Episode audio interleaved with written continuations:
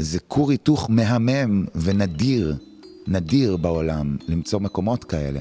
שאתה אשכרה בתור ילד יכול ללכת בתל אביב במשך חצי שעה, לשמוע ביסטי בויז מחנות אחת, זוהר ארגוב בשוק, מוזיקה ערבית ביפו, כאילו, אתה פתוח כמו, אתה יודע, כמו, זה מהמם, וזה המקום.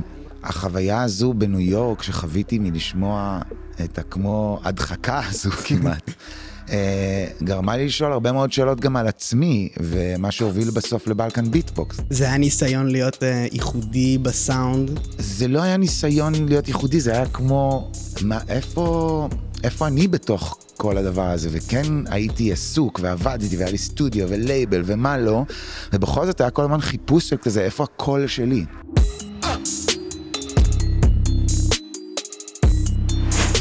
האורח שלי היום הוא תמיר מוסקט. תמיר הוא ממפיקי המוזיקה המבוקשים ביותר בישראל. לאחר ההצלחה הבינלאומית שלו עם הבלקן ביטבוקס, הוא עבד עם אמנים כמו אביתר בנאי, שלומי שבן, אסף אבידן ומרינה מקסימילן בלומין, חלקם תחת חברת התקליטים שהקים שנקראת אייפ רקורדס. מעבר ליכולות ההפקה הטכניות המדהימות שלו, תמיר ידוע בקרב התעשייה כמנטור. מפיק שיודע להגיע עם האמנים שאיתם הוא עובד למקומות אינטימיים, מפתח איתם סגנון וקול שייחודי להם. לרוב, בעיניי, התוצר של העבודה המשותפת של האמנים עם תמיר הוא התוצר הבוגר ביותר שעשו עד היום. אם יורשה לי להגיד גם, האיכותי והטוב ביותר. בנוסף לכל זה, תמיר מתופף בכ-90 אחוז, פחות או יותר, מההקלטות באלבומים שלו, עוד נקודה לזכותו. אני מתרגש מאוד מהשיחה, אז פשוט אקפוץ פנימה, אה, ואגיד אהלן לתמיר. שלום, שלום. מה נשמע? טוב, תודה על המילים החמות. באהבה גדולה. אז בהקשר של היצירה, התהליך היצירתי שאתה נמצא בו, אה, במהלך הפקה או במהלך כל דבר יצירתי שאתה עושה, אז אני פשוט באמת רוצה לשאול, מאיפה לדעתך מגיעה השראה? מה המערכת יחסים שלך עם, עם, אה, עם השראה לכיוון של יצירה? מוזה, אולי אפילו המילה הזאת. איך, איך, אתה, איך אתה מתמודד עם העניין הזה? אמ, בעולמי זה דבר אבולוציוני, זה אם היית תופס אותי לפני שני עשורים מדבר, אז הייתי בטח אומר משהו שממש הייתי מתחרט עליו היום. מעניין מאוד גם על לא, מה היית אומר. אני אומר את זה חצי בצחוק, אבל הדבר מאוד השתנה עם השנים. אז אולי כדאי שאני אדבר את עולמי היום, אה, באיך אני חווה את הדבר הזה של, של אה, מוזה, או תקרא לזה, איך שתרצה. אה, מבחינתי ההתייצבות היא ההשראה. זאת אומרת, אה, אה, בגדול אני בתשע בבוקר בסטודיו, אה, גם כי יש לי הרבה מה לעשות, וגם בשנים או בימים שלא היה לי מה לעשות כל כך, אני מתייצב. ולמדתי עם הזמן, זאת אומרת, אני אתן, כן, כן אתן איזה אנקדוטה של איך תפסתי את זה פעם, כדי שנבין את ההבדל. גם. שבו ראיתי שכדאי ש... אה, דברים ממש יהיו במקומם מהבוקר שאני מתעורר עם המדיטציה והקפה והאווירה וחס וחלילה שלא כאילו איזה מישהו יעצבן בדרך לסטודיו ואיזה טלפון לא רצוי ואולי בת זוגתך, אלוהים יודע מה ייכנס בדרך לדבר הכמעט קדוש הזה וטהור שבו אתה אמור להגיע במוכנות מדויקת ומלאה ל, ל, לרגע היצירה. ו... ואז פתאום כן אתה מקבל איזה טלפון מחברת חשמל והלך לך היום, אתה מבין, או משהו כזה. אז אה, זה מאוד התיש אותי הדבר הזה, של למצוא כמו את כל, הקל... שכל הקלפים יהיו במקומם כדי שיצירה כמו, נוכל להזמין אותה. ואז אה, עם השנים ראיתי שהרבה פעמים בימים ממש ממש מבאסים, אתה יודע, בפרטי, באישי, קורים דברים ממש נפלאים במוזיקה, אולי, אולי בגלל שהיום ממש פח. אה, יש כמו איזה מנוע כזה שמבקש, אתה יודע, כמו לשנות ולפצות על הדבר. אה, וככל שראיתי את התנועות האלה קורות, גם מהיותי אה, מוזיקאי שהסתובב עשרים ומשהו שנה בדרכים בכל העולם, כמה הדבר הזה שבו אתה מתכונן להופעה נורא נורא חשובה בלונדון מול אלפיים איש, וכולך, אתה יודע, עם המקלחת והבגד ו-you name it. ובסוף ההופעה ממש מבאסת, גם כמה שלא התכוננת, לעומת הופעה שבה אנחנו לא ישנים בלילה, כי חזרנו מאמו ושלוש שעות שינה, ואתה לא מאמין איך אתה הולך בכלל לנגן, אתה גמור, ו... והופעה בלתי נשכחת. וכל כך הרבה פעמים ראיתי את זה קורה לכאן או לכאן. שפשוט הפסקתי, אתה יודע, די כבר, מה שנקרא, כאילו, תן לדבר לקרות, אתה לא יודע, נסתרות הדרכים. כן. ואותו דבר לגבי יצירה באופן כללי היום, זאת אומרת, מבחינתי, אם, אם רוצים רגע לתפוס את הדבר קצת בפועל, אז ההתייצבות למה שאני מתכוון זה פשוט show up, כאילו, תתייצב בסטודיו שלך, או מה שאתה עושה, אתה צייר, תשב מול הקנבס. קרה שאתה תשב מולו שישה ימים ולא יהיה לך חשק להרים מכחול, ביום השביעי זה יקרה, זאת אומרת, זה האורך הרוח הזו והסבלנות שאתה נותן לדבר להתהוות, גם אם הוא לא בא בדרך שבה אתה רגיל, מצפה, ואפילו כדאי ש... שאם אתה רואה, נגיד, אתה יודע, יש את המילה המפוצצת הזו שקוראים לה riding block, כאילו, איך קוראים לזה בעברית? אה, חסם, מחסום, מחסום, חסם כן. יצירתי או משהו, שסופרים, אה, מוזיקאים, מי לא מדבר על זה? לגמרי. ואתמול ישבתי עם חבר קרוב מאוד, ודיברנו על זה, שהוא בא לכתוב שירים, ופשוט הוא אומר לי, כאילו, לא רק שלא יוצא, מה שיוצא זוועה חיה, כאילו. ו... זה לא הביקורת הזאת שגם חוסמת, אולי? זה state of mind גם? מה שזה לא יהיה, אתה יודע, כל אחד בעולמו, מה שזה לא יהיה. כן. אה, מתוך המקום הזה, אה, צחקנו על זה שזה מקסים שזה ככה, זאת אומרת, באיזשהו מקום, החבר כתב כבר שבעה אלבומים בחייו, ומאוד מצליחים, ו... ואמר, ואמרתי, כשהוא סיפר, סיים לספר לי את הדבר, אמרתי לו, יופי. הוא אמר לי, מה יופי בזה? אמרתי לו, יופי, שאתה צריך לחצוב. צריך לחצוב שוב ושוב במעיין הזה שהוא לא מובן מאליו. אם אתה מסתכל סטטיסטית על אומנים, בוא נדבר במוזיקה, רוב האומנים, רוב העבודות הטובות שלהם הם בגיל הצעיר שלהם. כן. וזה הולך ומסלים משם. מעניין. האלבום הראשון, האלבום השני, אחרי זה הוא כבר זה, תראה מה נהיה כן. לו, הלך לו הכל, טה כן. וכשאני פוגש אומנים ש- שהעבודה שלהם משתבחת עם השנים, כן, שזה די נדיר, אבל אלה נשארים גם בתודעה, לא סתם.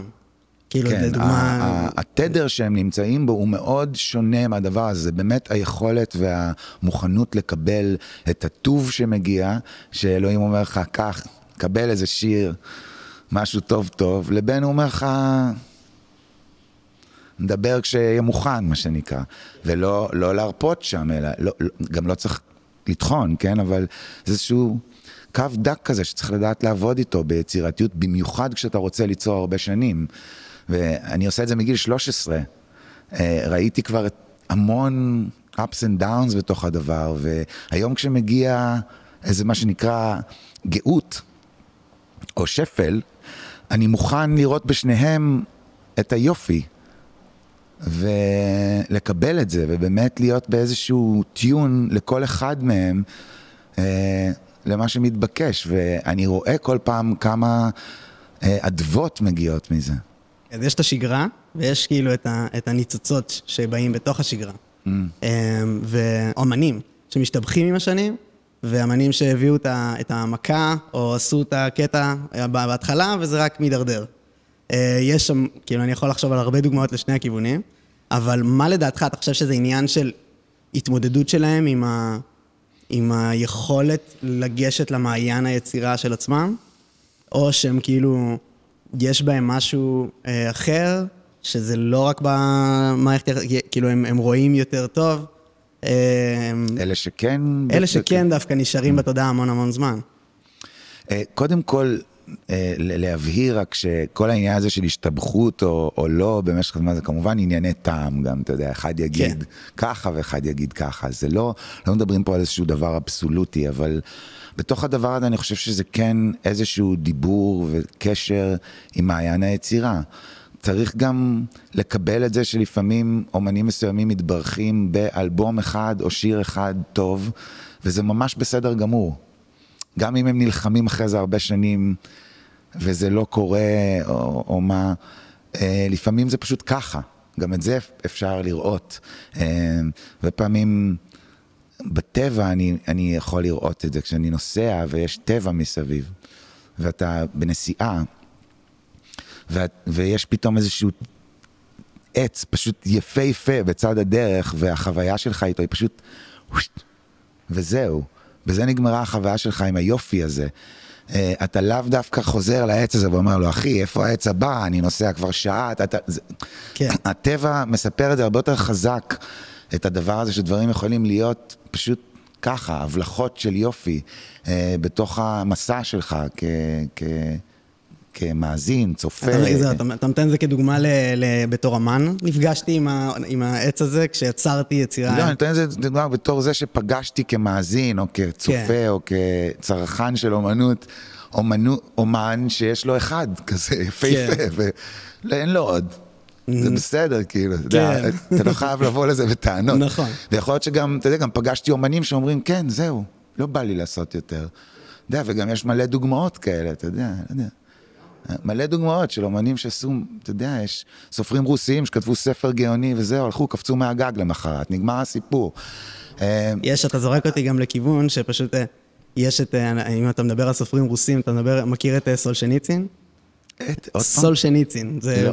בן אדם שכתב לא. ספר בזמן שהוא היה בשבי הרוסי, זאת אומרת בגלות רוסית, ובאחד המשפטים שלו מהספר, שאחרי זה צוטטו גם ב...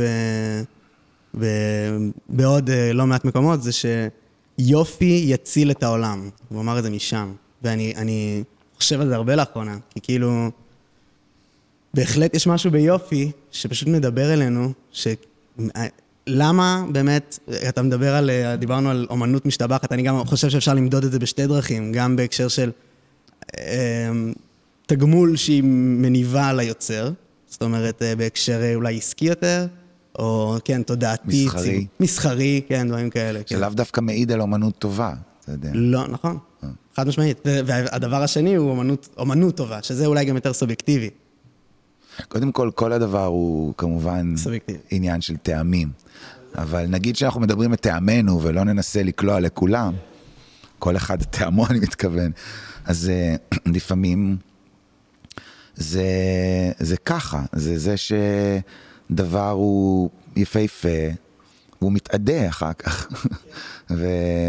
ויופי יציל את העולם, כן, אולי, אינשאללה, אני יודע גם, כן.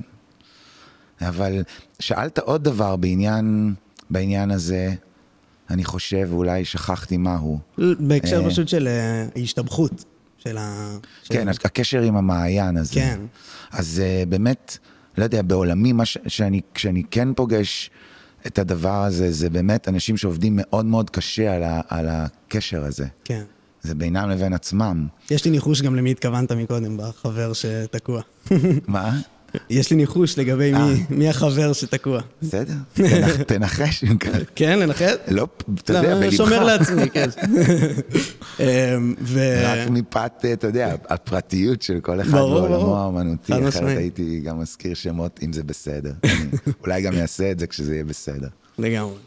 אז אה, אוקיי, טוב, אני רוצה לדבר איתך על סוגיה קצת אה, שונה ממה שדיברנו עד עכשיו, אבל לדעתי זה נורא מתחבר. אני רציתי לדבר איתך על התופעה שנקראת קנאביס.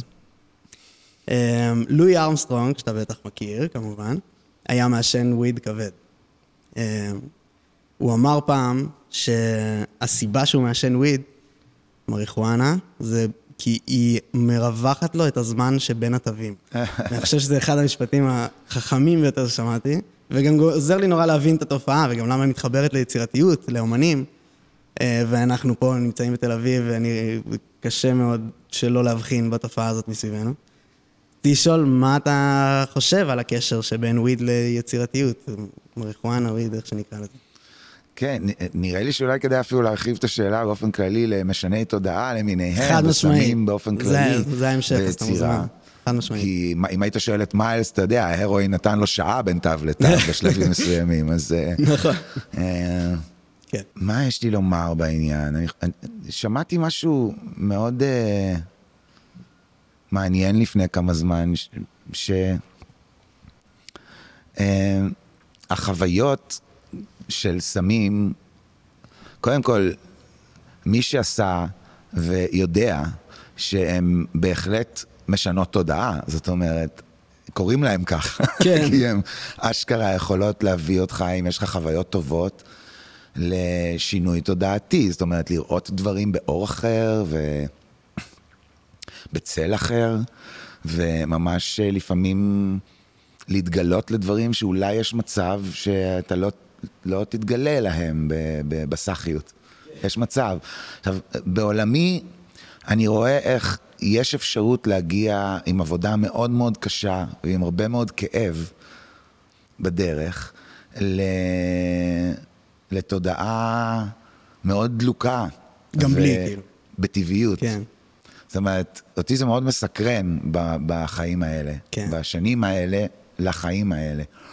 אה, לאחר כל מיני דברים אחרים בחיי, וזמנים אחרים בחיי. אבל מה שרציתי לומר זה ששמעתי משהו מקסים בעיניי, שמשהו בחוויות האלה הוא בעצם בהשאלה.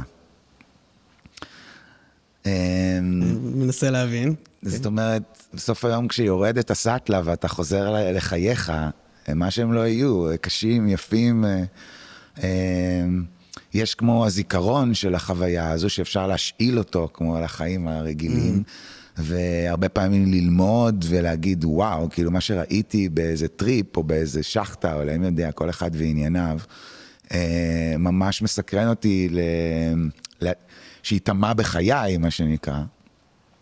אבל עדיין אתה צריך לתת מלא עבודה בשביל שהדבר הזה יקרה באופן טבעי, obviously. לגמרי. ביום-יום שלך, או באיזושהי תדירות כזו או אחרת. אתה חושב שזה פוגע בבלי, כאילו? שוב? שכאילו, ברגע שאני אה, משתמש בדבר הזה, אני או כל אחד אחר, אני מציץ לאיזה עולם שנמצא פה בלי שאני הייתי עושה את זה, ואני רק נחשף אליו, יש לי גישה קטנה ואז אני חוזר אלינו. או שאני פשוט, אתה יודע, אה, זה כימיקלים במוח, זה משנה לי פשוט שם קצת את הכימיה, ואז אני חוזר להיות אה, מה שהייתי. אתה מבין? אפשר להסתכל על זה בשני כיוונים, ומעניין אותי ספציפית בהקשר של יצירתיות. לאן, זה נראה לך יותר מחובר. אני לא יודע, וממש גם אין לי חשק כמו לתת איזו הצהרה, אתה יודע, בעד או נגד הדבר. לגמרי. כי ראיתי גם דברים בחיי נוראיים שאנשים, כאילו, מקומות נוראיים שאנשים הגיעו אליהם. נשמח בעקבות לשמוע, אם- שימוש בסמים ובאלכוהול, ושלא נדע, כאילו, אנשים שממש, אתה יודע, איבדו כל קשר עם הסביבה שלהם ועם המשפחות שלהם. ראיתי דברים נוראיים בחיי במקום הזה, וראיתי דברים יפהפיים בחיי במקום הזה. אז זה נורא עניין של, נראה לי, האדם שאתה, והאורות האדומים שיש בך, והמידתיות שיש בך. מול הדבר הזה. אז אין בי שום בעד או נגד, גם לא בעולם היצירתי. כל מה שאמרתי גם שייך לעולם היצירתי. ראיתי מקומות, אתה יודע, הייתי בסשנים בחיי שבו אני קם ואומר, אם נכנסים לפה סמים עוד פעם לחדר, אני לא פה יותר. כן. אתה יודע. והייתי בסשנים שזה ממש היה בסדר גמור. נורא תלוי באדם ובצורה בה הוא נושא את הסאטלות שלו. סליחה, אבל נקרא לילד בשמו, כן? לגמרי. אה, איך אתה, איך אתה מרגיש שהסביבה, זה, זה, שזה משפיע, כאילו, על הסביבה, סביבת העבודה שלך? כשיש שימוש בסמים ואלכוהול? כן, שזה בדברים שאתה לא, כן, אתה נתת את זה כדוגמה שלילית דווקא. לא, לא, אה, בכלל לא. אמרתי שראיתי דברים נוראיים, וראיתי דברים יפהפיים, גם בעולמי היצירתי, גם כן. בעולמי, בעבודה שלי כמפיק מול אומנים, משתמשים, כן. שבהם הדבר הוא נורא ואיום, והוא מייצר אה, אלימות ו... ובלבלות ופלונטרים שלא נדע, וראיתי סיטואציות בהם זה ממש בסדר גמור, אפילו מיטיב עם האומן. אז אין לי שום דעה אחת בעניין, ואני רק יכול לדבר את עצמי, שכל מה שלי נותר זה לשמור על עצמי בתוך הדבר הזה, כי בחיי כמות החשיפה שיש לי לסאבסטנסס הוא בלתי. ומתוך המקום הזה, כל מה שנותר לי זה לשמור על עצמי ולדעת מתי ואיך אני בתוך הסיטואציה. אבל אני לא בא להטיף לאף אחד, אלא אם כן הדבר נשפך עליי או מזיק למוזיקה. אז אין בי איזה, אתה יודע, תפיסה, אה, אה, כאילו, אה, אה, של, אה, של מה, של מותר, אסור, מוסרי, לא, כאילו, ממש טוב, רע, שום דבר מהדברים האלה בנושא. מקווה שתשובתי לא נשמעת כמו פוליטיקלי קורקט, דרך לא, אגב. פשוט איזה נושא כזה גם, נושא שאפשר כאילו גם... אה, כן. כן, הכל טוב. אה, נגעת בנושא בקצרה. אה, אני רוצה ל- ל- כן, להכניס אותנו לשם שוב. אתה כצרכן של אומנות. הייתי שמח לשמוע מה, מה, מה האומנות שהכי מדברת אליך, תמיר ספציפית, ומה המערכת היחסים שלך כצרכן עם העולם. אה, די טובה, די נעימה. זאת אומרת, אני גם אה, עושה עוד דברים חוץ ממוזיקה. זאת אומרת, אני גם מצייר ומאייר ועושה כל מיני הדבקות graffitis בעיר. ואוהב אה, אה, שירה וספרות ו... ואומנות פלסטית מאוד, וגם גדלתי בתוך בית כזה, שזה פשוט הקיף אותי מכל כיוון.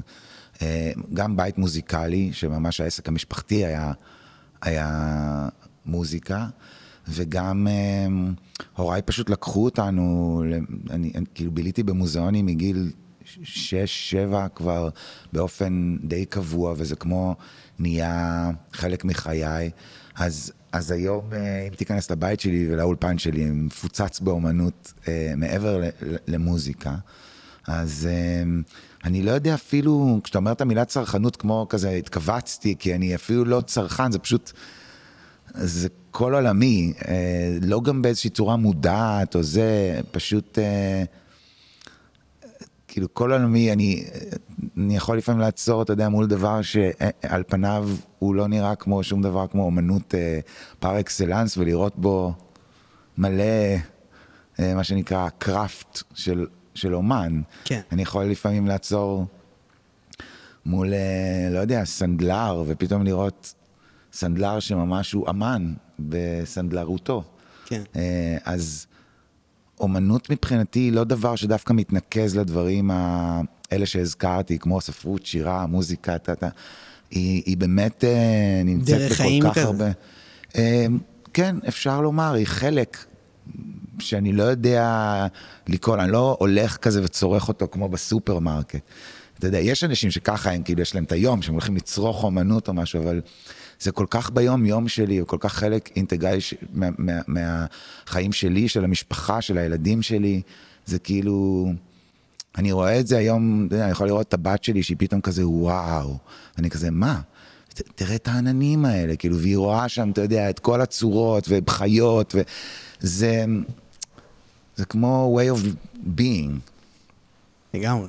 כן. אה, אני ממש ממש מסכים ומתחבר למה שאתה אומר, וכאילו נראה לי שפשוט אומנות מעניין אותי נורא בחייו של אומן אשר אה, מתפרנס מאומנות וחי אומנות כ- כ- מהצד הזה, המגיש, אז מהצד ה- שמקבל, בוודאי. אז אה, איך, איך זה משפיע אחד על השני. יש לזה עוד אספקטים, זאת אומרת, אני יכול, כשאני עובד, אתה יודע, סשן של עשר שעות בסטודיו ומגיע הביתה, אין לי שום חשק לשמוע מוזיקה. זהו, זאת אומרת, אני מלא זה ברור. ביום כל כך עמוס ביצירה, שכמו, השקט הוא המוזיקה שנדרשת באותו רגע. אבל יש שם אה, דברים שמטעינים, לצורך העניין? ש? שמטעינים, אה, לצרוך אומנות באיזשהו אופן, שוב המילה הזאת.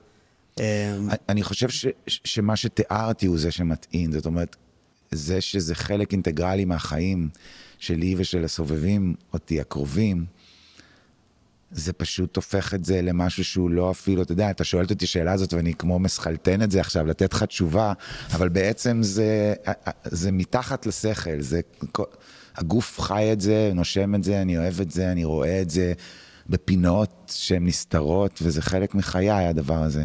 אז אמ, אני כן יכול לקחת כמו את השאלה למקום שבו באמת יכול להיווצר קצר בין המקום הזה שבו אתה אמן לבין זה שאין לך שום חשק לאומנות כמאזין, צופה, ואני חושב שלפעמים אני רואה את זה קורה, הרבה אני רואה את זה קורה, הרבה אתה תשמע מוזיקאים שאומרים, אני לא שומע כלום.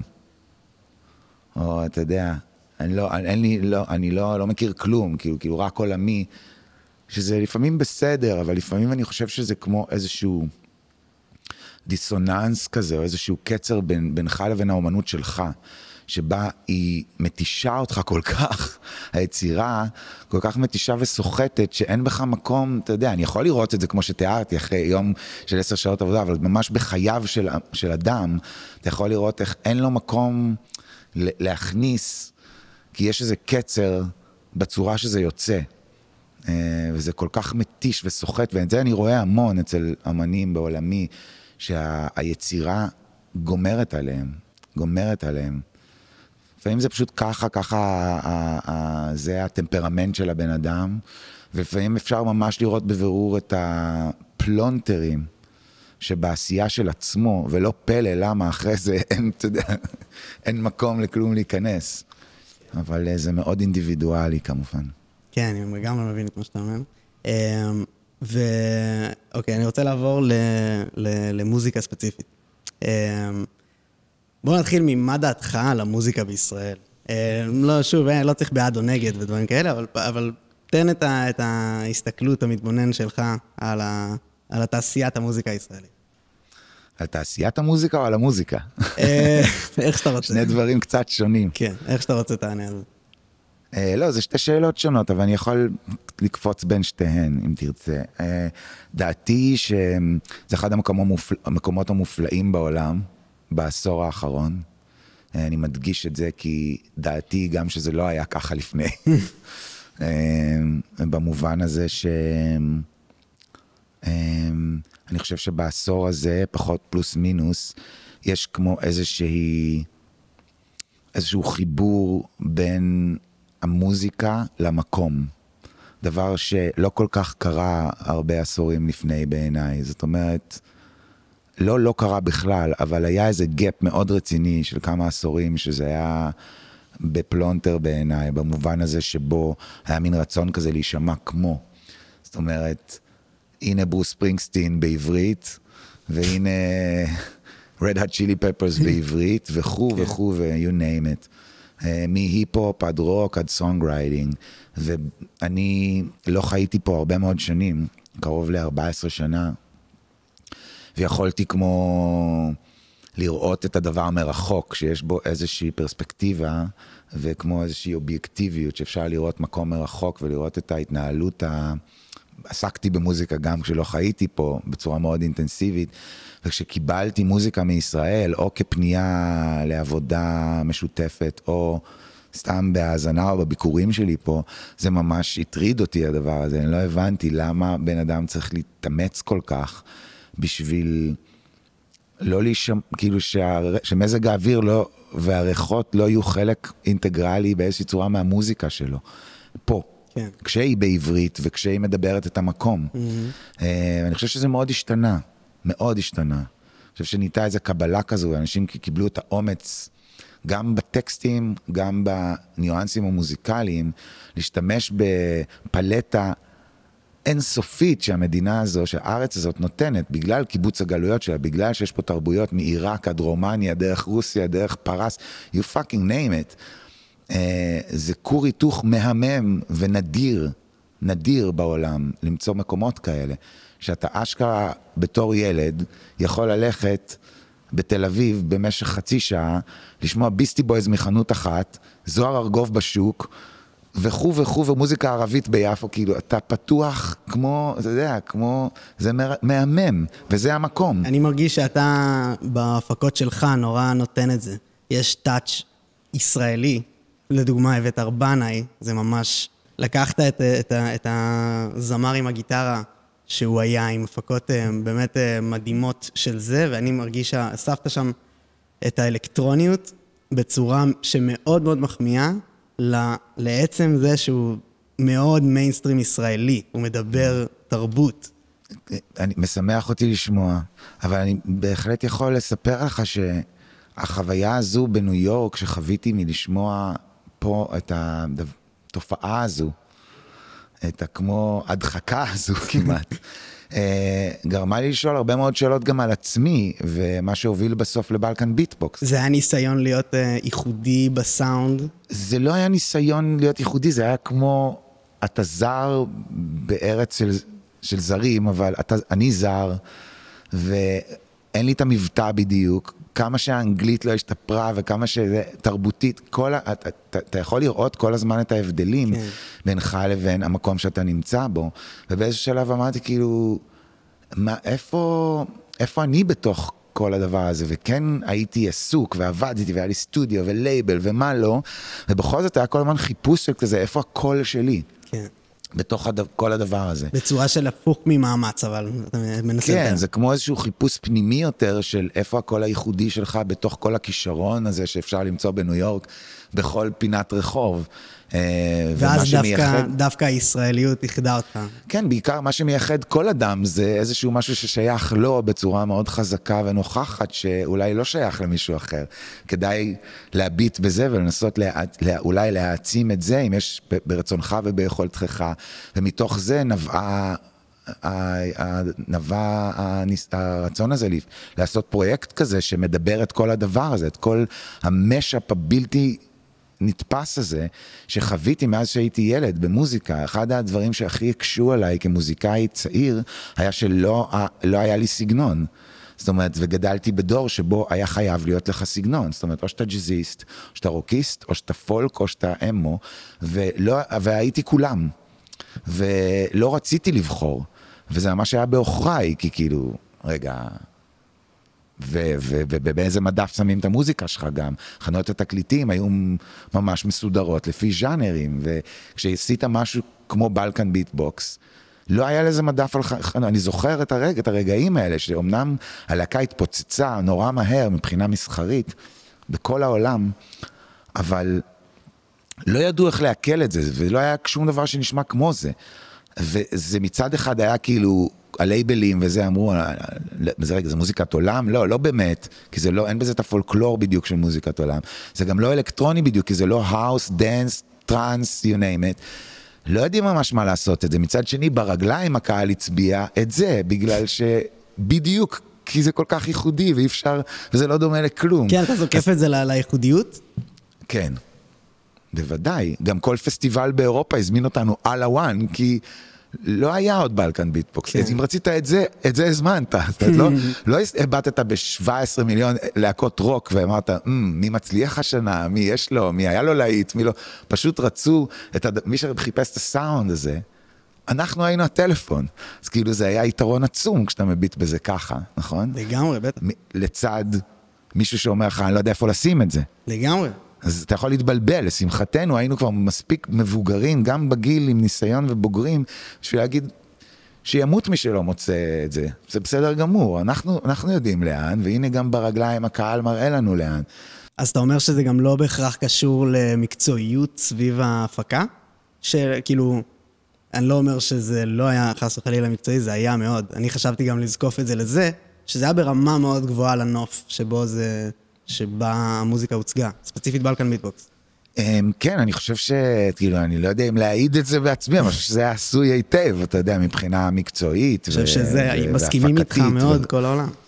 והפקתית וכולי, אבל זה לא מה שעושה דבר לבלוט. אתה יודע, זה גם למדתי כאחד שזה עבודתו, לעשות דבר שיהיה מעוקצה או, או לא, אבל כל האסתטיקה של דבר זה העבודה שלי. אז גם על בשרי למדתי שזה לא מספיק, כש... אתה יודע, כשהשיר חרא, השיר חרא, זה לא משנה כמה הוא עטוף בצלופנים, כן? זאת אומרת, נכון, אפשר לראות את זה בפשטות. אמ, אז כשבן אדם אה, עושה אה, כאילו מוזיקה שהיא ייחודית אמנם, אה, אבל היא מדברת, אה, זה כן, יש בזה היפ-הופ לא סתם לדעתי, במרכיב של בלקן ביטבוקס, נכון? זאת אומרת... יש בזה, אתה יודע, 17 ג'אנר, ג'אנרים פחות או יותר. אה, אפשר לקרוא, אתה יודע, בסוף קראו לזה, אתה יודע, פה בארץ התחיל, קראו לזה כאילו אה, משהו gypsy, לא יודע, איזשהו... אה, כאילו מוזיקה בלקנית, אבל זה, זה לא, זה, יש אלמנטים של מוזיקה בלקנית, וכמובן השם לדאבוננו מעיד על זה. גם החלק של הביטבוקס. לא, הביטבוקס הוא לא, אגב, אתה יודע, אנשים טועים שביטבוקס כזה, עם הפ... עם לא, הזה, ביטבוקס, כן. כמכונת תופים, אתה יודע, כן. כביט בוקס, כן. כאילו זה היה הרעיון שבעצם נתן כמו איזשהו... אבל זה גם זורק לעולם ההיפ-הופ, לא? אה, אני לא חושב, אני חושב שזה כמו ה-new school, מכיר ביטבוקס כביטבוקס של היפ-הופ, אבל ביטבוקס, נגיד באולפנים בשנות ה-80, באנגלית היו אומרים לך, let's do it with a beatbox, עם מכונת תופים, זאת אומרת שייצג באיזשהו מקום תנועה של מוזיקה אלקטרונית. בעולמנו זה מה שהביטבוקס עמד, כמו הפולקלור של הבלקן, לצד האלקטרוניקה. וזה שני המרכיבים העיקריים, אבל בפנים זה עולם ומלואו של עוד המון דברים. והתפיסה שלנו עד היום על הבמה, באיך סולואים זזים, והמבניות של דברים היא כמו של ג'אזיסטים, למרות שז'אנריסטית זה לאו דווקא ג'אז, אבל זה פתוח, המחשב אצלנו רץ פתוח, אנחנו זזים איתו איך שבא לנו לזוז איתו, אה, לא מקובע ולא על פי מבנים, וזו תפיסה מאוד של ג'אז במובן הזה, אז יש הרבה, מה שנקרא, אה, אסכולות. אה, בתוך, בתוך איך שהלהקה זזה מוזיקלית. אה, מעולה, ממש מעניין, אני... ו- וסליחה, אני אוסיף, כי שאלת לגבי עולם ההפקה, שמבחינתי זה, זה תמיד עניין אותי, גם אם תשמע אלבומים, כאילו אתה אומר בארץ, הטאץ' של, של עריכות ה, של ה- הגיאוגרפיים של המקום, כאילו, א- א- אמרת שהם, אתה שומע אותם בעבודה, אז אני חושב שדווקא אצלי זה עוד יותר מאתגר ומסקרן כשזה דווקא דברים שאני עושה החוצה. אז כמובן יש את בלקן ביטבוקס ואיווה ודברים שהם אה, מיועדים... פר אקסלנס, לא, מדברים את הריחות הישראלים. כן. אבל גם באלבומים של אסף אבידן, אני אוהב להכניס כל מיני סאונדים שהם מקומיים כאלה, כי זה באיזשהו מקום בהאזנה, בעיניי, זה הופך את זה ל-what the fuck, כאילו. כי על פניו אסף אבידן הוא אומן שהיה יכול, היית יכול להתבלבל ולחשוב שהוא אנגלי או אמריקאי או אני לא יודע מה, אבל לא ישראלי, מבחינת הניחוחות המוזיקליים. אבל בחלק נרחב בהפקות שעשיתי איתו, יש הרבה ניואנסים כאלה שאתה אומר, זה לא סאונדים שמגיעים מאמריקה או מאנגליה, הם, הם אמביוולנטיים, הם שייכים לכל מיני מקומות גיאוגרפית, ובעיניי זה כמו לזרוע בלבול בעיניך, כי אסף אבידן הוא לא זמר אמריקאי והוא לא זמר אנגלי, ולכן את זה כדאי להעצים ולא להחביא, לגמרי. יש, אז- אתה, אתה מכיר את, אה, כמובן, את דניס לויד, כן? הצלחה בינלאומית אה, כן. מאוד גדולה היום, ויש לו, הוא מאוד, הוא מאוד מאופיין לדעתי בזה שהוא, אה, התדמית שהוא מייצר סביב עצמו היא נורא ישראלית. Mm. הוא הולך כמו, כמו קיבוצניק, הוא נראה, אבל אז בנוף הבינלאומי זה נורא תופס את העין. אפילינג. כן, אז אני נורא נורא, אני חושב שזה נורא חשוב, כאילו מאוד חשוב, כן לדבר את, ה, את הייחודיות. זה מה שנראה לי שאתה עושה כל כך טוב, וזה באמת מחבר למה שבדיוק אה, בצורה שבה אני שאלתי, יש, אמרתי את אה, אבת ארבנאי, את הדוגמה הספציפית הזאת. אני חושב שאתה יודע להביא, לקחת בן אדם אה, מנקודה שיש בו משהו שמבליט אותו ולאו דווקא זה יוצא עד הסוף במוזיקה, ולהוציא את זה ממנו. אמ, ואז, לצורך העניין, הגיטרה באלבומים שלך עם אבת ארבנאי, אה, תופסת נפח שאני חושב שמעבר לזה שהיא פשוט, אה, באיזה שלב אבת עבר מפסנתר לגיטרה. נכון. אמ, ואז זה נורא היה נשמע בהפקות, ואני חושב שמה שאתה לקחת זה עשית את זה מאוד מאוד מאוד זמר עם גיטרה, אבל עדיין מופק כ- כתמונה שלמה נוספת, לא רק זה, זה לא הכל נועד ללוות את ה... הגיטרה היא מרכיב חשוב שהופך את התמונה למשהו אחר לגמרי. כן, אני, אני יכול לראות את זה, אתה יודע, זה כמוב, כמובן העניין של הטעמים שלי, אני אוהב לעבוד עם אומנים מכל מיני סוגים, אבל אני אוהב שההפקה יש לה ערך בתוך הדבר, obviously, למרות שזה לא דווקא, לאו דווקא obviously, כי כמובן שיש מפיקים שהתפיסה שלהם להפקה היא יותר כמו שירות של איזשהו דבר בעדינות, בלי לתפוס תשומת לב, וגם את זה לפעמים אני אוהב לעשות, אבל בגדול, רוב ההפקות שלי הן כמו נותנות fight לזמר, כאילו, ואז זה גם הרבה פעמים מה שמוציא את הזמרים מה comfort zone שלהם, שפתאום הם, הם, החיות שלהם נמצאת ב environment אחר לגמרי, אז כמו לראות, אתה יודע, אה, כאילו להוציא קוף מהג'ונגל ולשים אותו על בניין, אתה מבין, אתה כזה, וואו, מה קוף עושה על בניין, אתה מבין, אבל... זאת אומרת, הדבר, מאוד מסקרן אותי הדבר הזה, שדברים יוצאים מהקשרם, כן. וכמובן כל זה בתשומת לב מרבית למהות של הדבר. זה לא גחמה, מה שאני אומר. זה לפעמים ממש נחמד לראות דבר יוצא מה-environment שלו, מה-safe zone שלו, מה-comfort zone שלו, ופתאום הוא נהיה, נשפך עליו אור אחר. זה אותו דבר, אבל האור סביבו מאיר אותו אחרת לגמרי. אולי גם מבליט אותו. אולי גם מבליט אותו, זה מה שאני חושב. תקווה שמבליט כן. אותו ומיטיב גם עוד, ומייצר עוד עולמות סביב משהו שאתה אולי כבר התרגלת אליו, ואולי הוא קצת נדוש לפעמים, וכולי. ממש מעניין, אני, אני שומע את זה מאוד במוזיקה שלך.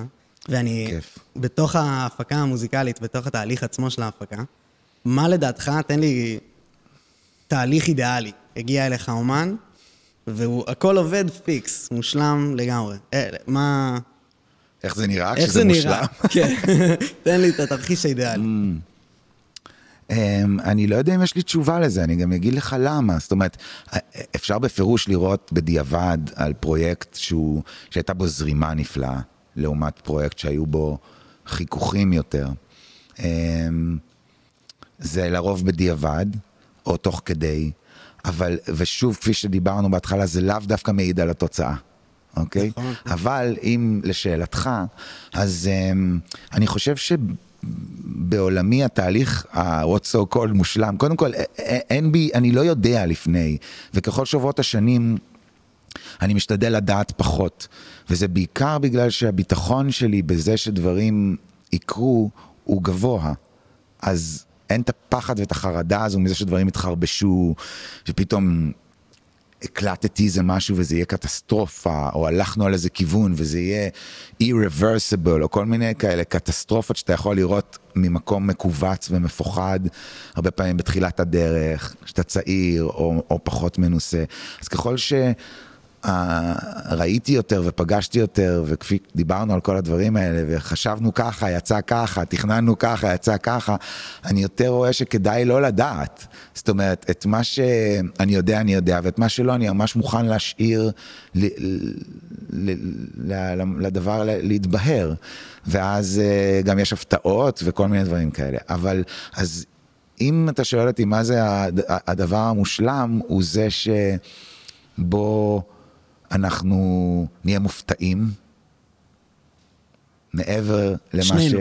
כן, כ- כמובן. זאת אומרת, אני עובד בעולם ההפקה, עולמי מתחלק לכמה מחלקות, אבל אם מדברים על הפקה, כי יש את הדברים שאני אומן בהם, זאת אומרת, כחלק מהקבוצה היוצרת. אה, יש הרבה פרויקטים כאלה. כן, אה, זה לא...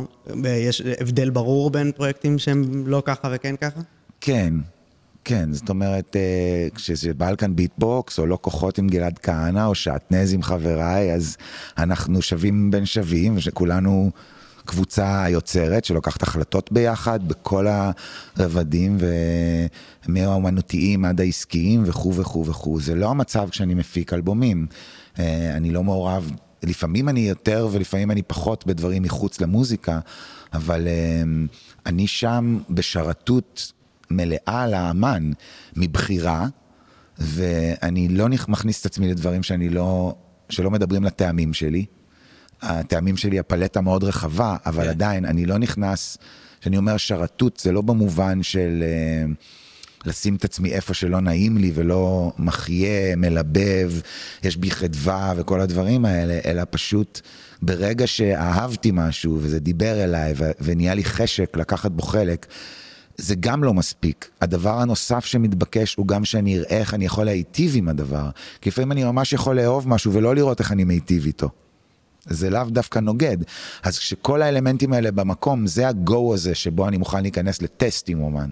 כן. ולראות אם אנחנו גם מסתדרים. ומה מה יחרוץ את, ה, את הדין? ל...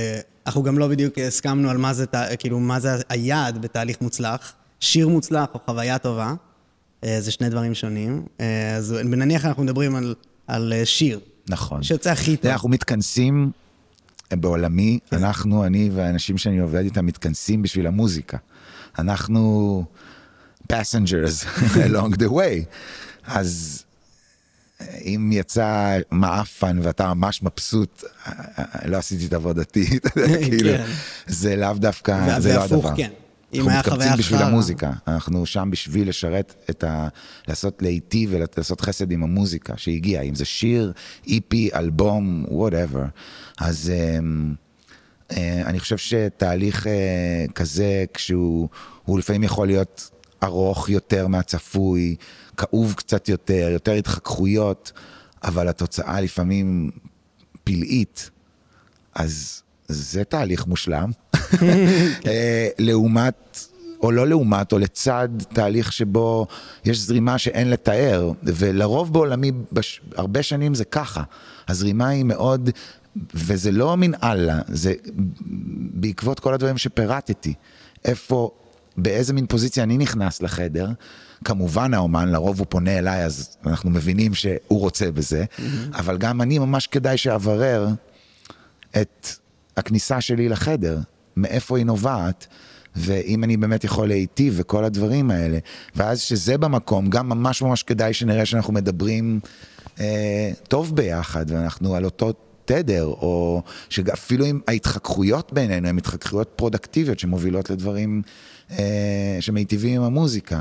ולצד זה יכול להיות באמת תהליכים, ואני חווה כאלה, נגיד as we speak, שאתה יודע, אין מה בכלל, כאילו הכל פשוט פף, ככה. מהבירורים של הדברים עד הבחירות, דרך התוצאות, מעט מאוד אי הסכמות, ויוצאים דברים פלאיים גם, אבל מה מושלם מבין שני אלה? כאילו, מה, זה שזה זרם יותר או פחות, זה לא מעיד על... בכלל המילה הזאת מושלם, אתה יודע, אבל על השלמות, בוא נגיד, של הדבר, שזה שלם, שזה יצא בעינינו שלם, והגענו לקצה עם הדבר, למקום הכי, לקומה הכי עליונה שהדבר יכול לבקש.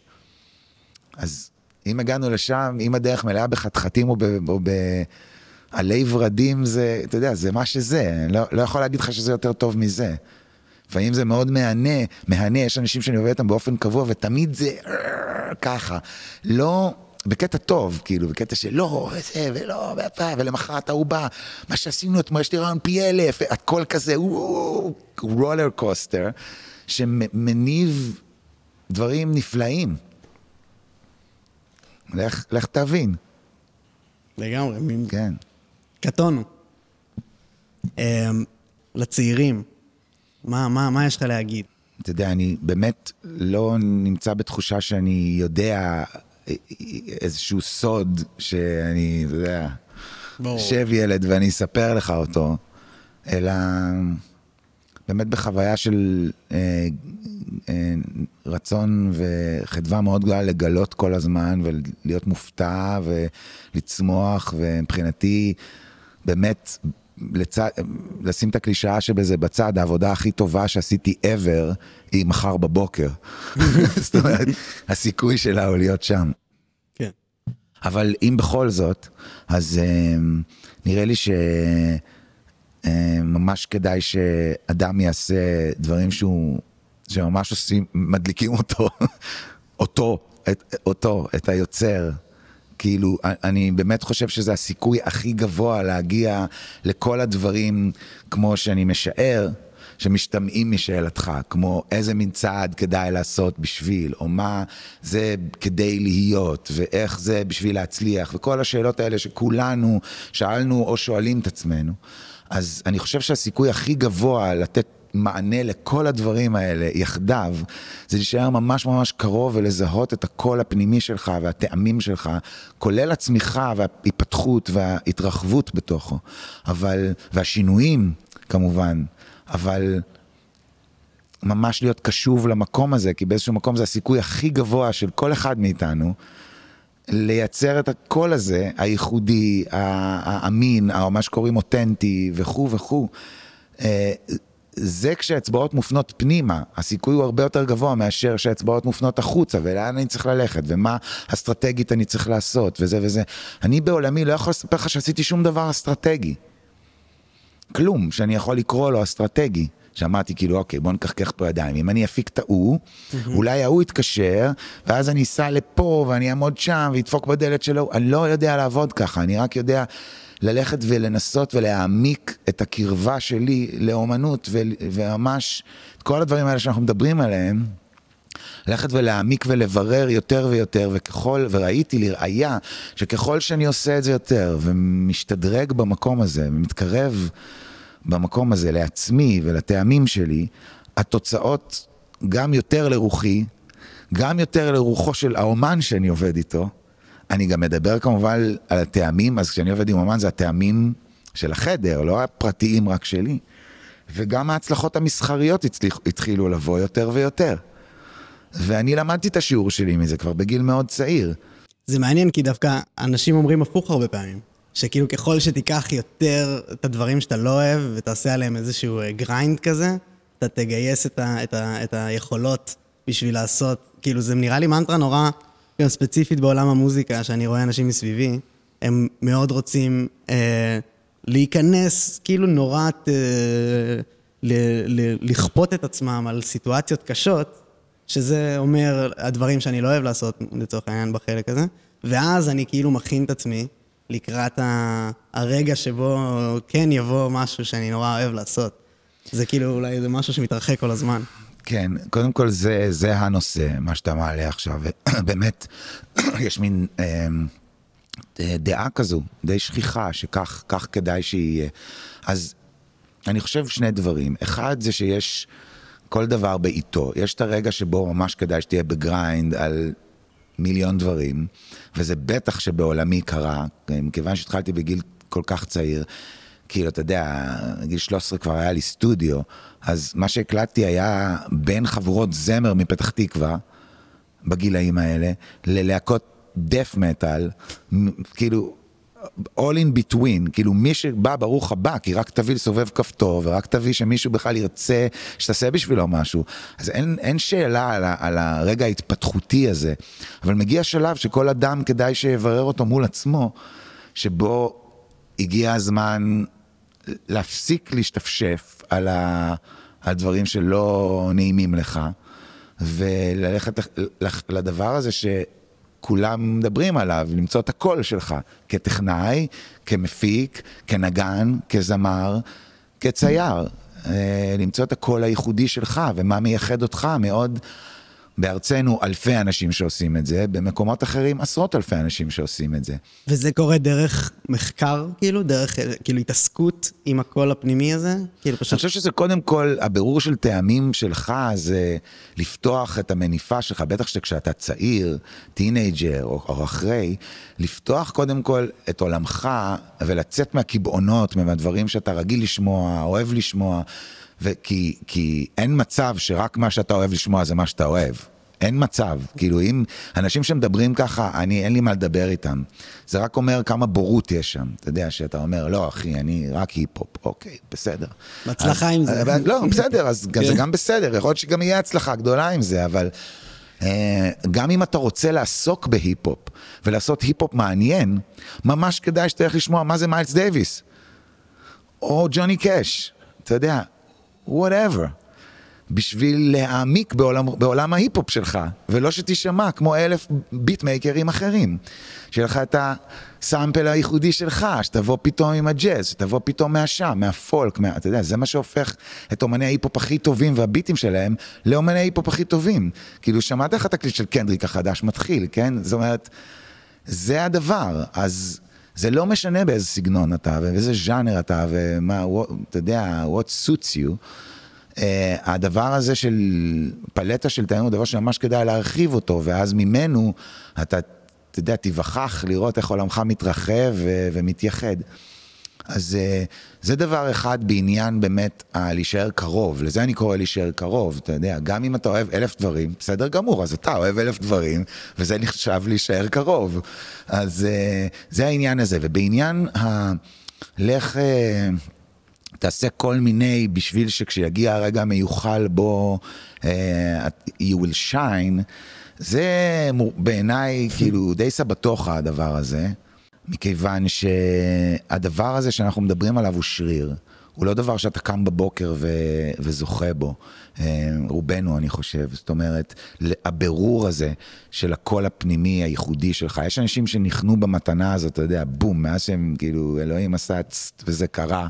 אבל רובנו זה לא ככה. צריך ממש לעבוד קשה בשביל לחפש, לברר ולזכך את המקום הזה. וחלק מה...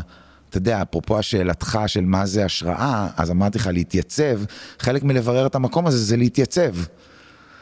במקום הזה, של הבירור של הדבר הזה, של מה עושה לך את זה, מה, איפה אתה, איפה הפורטה שלך, במה אתה חזק, אולי במה אתה חלש בשביל להתחזק, וכו' וכו'. הדבר הזה הוא עבודה בעיניי, בשלב הזה שגמרת עם ה grinding, אוקיי, בוא נעשה סדר בדברים, זה העבודה.